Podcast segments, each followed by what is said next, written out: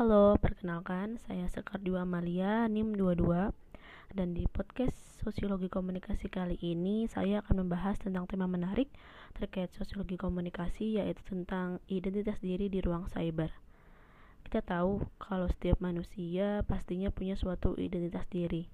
Tapi sebenarnya apa sih identitas diri itu? Menurut Kartono dan Gulo, identitas diri merupakan prinsip kesatuan yang membedakan diri seseorang dengan orang lain. Individu harus mampu memutuskan siapakah dirinya sebenarnya dan bagaimanakah peranannya dalam kehidupan nanti. Identitas diri bisa meliputi apa yang ada pada diri kita, contohnya nama, gender, usia, profesi, dan lainnya yang menandakan adanya suatu perbedaan antara kita dengan orang lain. Identitas diri ini biasanya kita temukan pada kehidupan nyata atau yang biasa disebut dengan real life identity. Namun sekarang di era digital ini identitas diri kita nggak cuma tampil dalam real life aja, tapi juga tampil dalam ruang-ruang cyber, contohnya dalam media sosial. Banyak dari kita yang pastinya memiliki satu atau bahkan lebih dari satu media sosial. Dalam bermedia sosial itu sendiri, tentunya kita memerlukan adanya suatu identitas diri. Nah, di sini uniknya identitas diri kita dalam media sosial itu sendiri dapat kita create seperti apa yang kita mau. Misalnya, di kehidupan nyata identitas nama kita A, tapi di media sosial kita bisa buat identitas nama kita jadi B.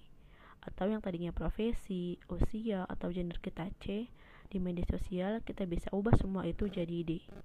Singkatnya, kita bisa memanipulasi identitas diri kita di media sosial sehingga memunculkan adanya identitas baru dari diri kita. Sejatinya dengan munculnya identitas baru ini dapat mengundang adanya suatu tindak kejahatan dalam media sosial atau dalam dunia cyber itu sendiri yang kita kenal dengan cybercrime. Menurut Grigori, cybercrime adalah suatu bentuk kejahatan virtual dengan memanfaatkan media komputer yang terhubung ke internet dan mengeksploitasi komputer lain yang terhubung dengan internet juga. Adanya lubang-lubang keamanan pada sistem operasi menyebabkan kelemahan dan terbukanya lubang yang dapat digunakan para hacker, cracker, dan script kiddies untuk menyusup ke dalam komputer tersebut. Menurut Tafani, definisi cybercrime itu sendiri adalah kejahatan di mana tindakan kriminal hanya bisa dilakukan dengan menggunakan teknologi cyber dan terjadi di dunia cyber. Cybercrime juga dapat didefinisikan sebagai perbuatan melawan hukum yang dilakukan dengan memakai jaringan komputer sebagai sarana, alat, atau komputer itu sendiri sebagai objek, baik untuk memperoleh keuntungan ataupun tidak, dengan merugikan pihak lain. Namun, di sisi lain, fenomena identitas baru dalam bermedia sosial ini agaknya memberikan nilai positif tersendiri bagi beberapa orang. Contohnya, orang dengan kepribadian introvert. Seperti yang kita tahu, bahwasanya orang dengan kepribadian introvert sering mendapatkan stereotip sebagai orang yang pasif, antisosial, kesepian, pendiam, dan biasanya menjurus ke hal negatif lainnya. Kepribadian introvert sebenarnya tidak selalu bersikap pasif, pemurung, atau tidak bergaul. Kepribadian introvert bisa saja merupakan individu yang aktif, periang, dan suka bersosialisasi.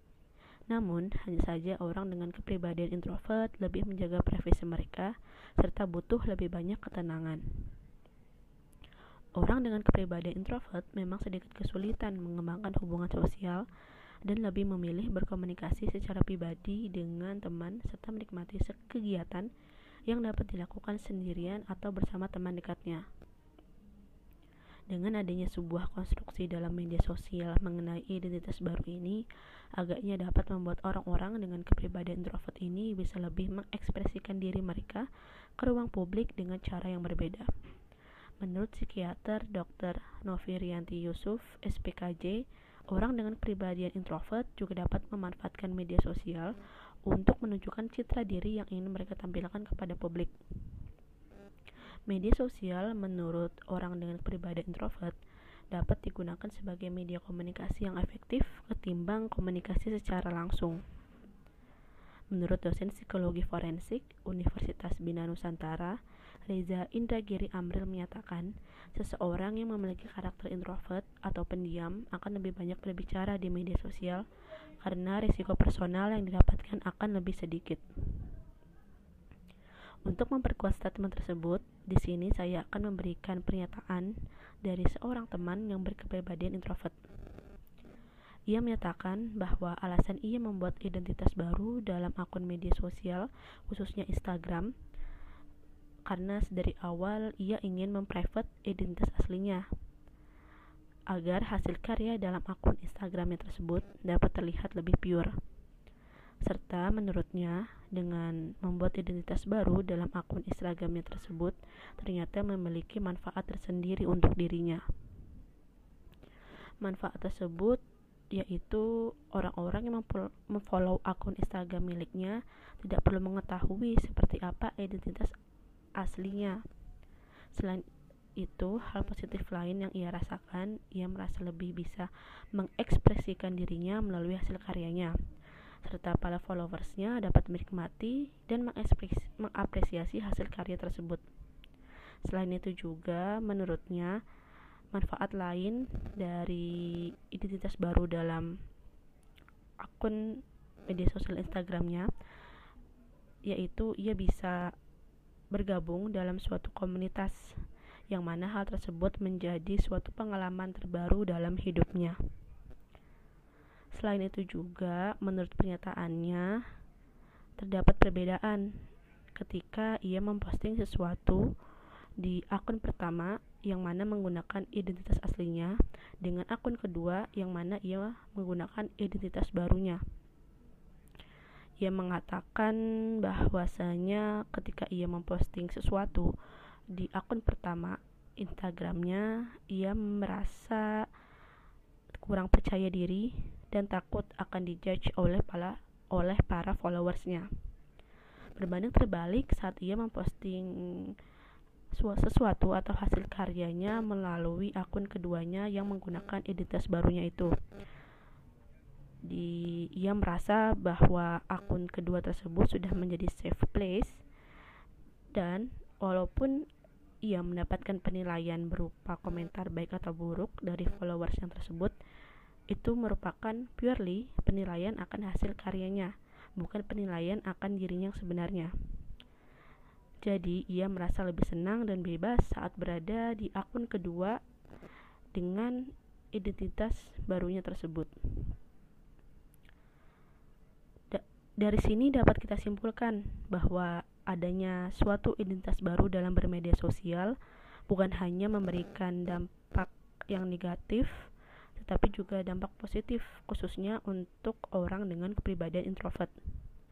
Adanya penggunaan identitas baru dalam bermedia sosial ini dapat memberikan solusi dan jalan keluar untuk orang dengan kepribadian introvert agar mereka dapat berkomunikasi dan mengekspresikan dirinya tanpa perlu mempublish identitas aslinya.